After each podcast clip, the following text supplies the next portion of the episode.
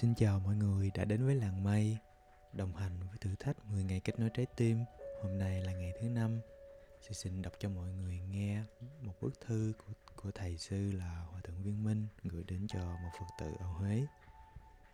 Bức nội dung của bức thư như sau.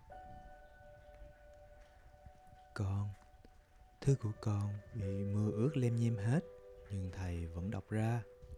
Đọc còn dễ hơn mấy thư trước của con nữa. Con biết tại sao không? Tại vì một lý do rất dễ hiểu là lần này có vẻ vì gấp nên con viết tự nhiên không đắn nót như trước. Đó, con thấy không? Tự nhiên lúc nào cũng vẫn hay hơn phải không con? Thầy rất thông cảm với cuộc chạy đua của con. Và thầy biết rằng chẳng bao lâu con sẽ trở thành một tay đua bản lãnh.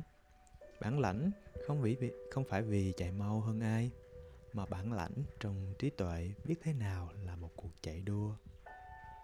Chạy đua là phải như thế, thành bại, hơn, thua, cũng một cuộc chạy đua là như thế.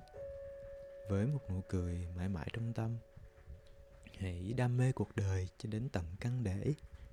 Hãy khinh bỉ cuộc đời cho đến tận mây xanh. Đam mê và khinh bỉ phải cùng hiện hữu một lúc ở bất cứ đâu không phải để chúng mâu thuẫn nhau cũng không phải để chúng cân bằng nhau mà để chúng đem lại cho ta một nụ cười vô ngại. Con ạ à, thầy gửi lời thăm.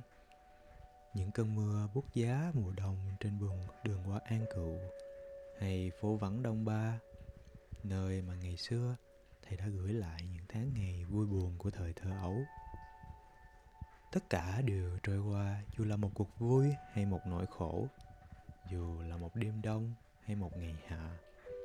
Thầy cũng xin cảm ơn tất cả, vì tất cả đã dạy cho thầy có một nụ cười. Hãy sống. Không cần xót xa, không cần tiếc nuối, không cần hy vọng. Với đôi bàn tay và trái tim mở rộng để đón nhận ngày mới đến với ta và phất tay vẫy chào cho những ngày đã lùi vào dĩ vãng.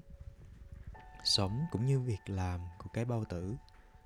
Thu nhận những món ăn nào cay, đắng, ngọt, bùi, chế biến rồi cuối cùng bài tiết hết. Nếu không bài tiết được bằng cách này hay cách khác, để ứ động thì sinh bệnh. Chúng ta sống tiếp nhận một ngày với những vui, buồn, mừng, giận nhưng chỉ còn lại trong trí tuệ một nụ cười mà thôi. Tất cả đều phải bài tiết vào dĩ vãng. Nếu còn vướng mắc cái gì thì chắc chắn phải đau khổ. Như bao tử cho ta sự sống, cuộc đời cho ta trí tuệ.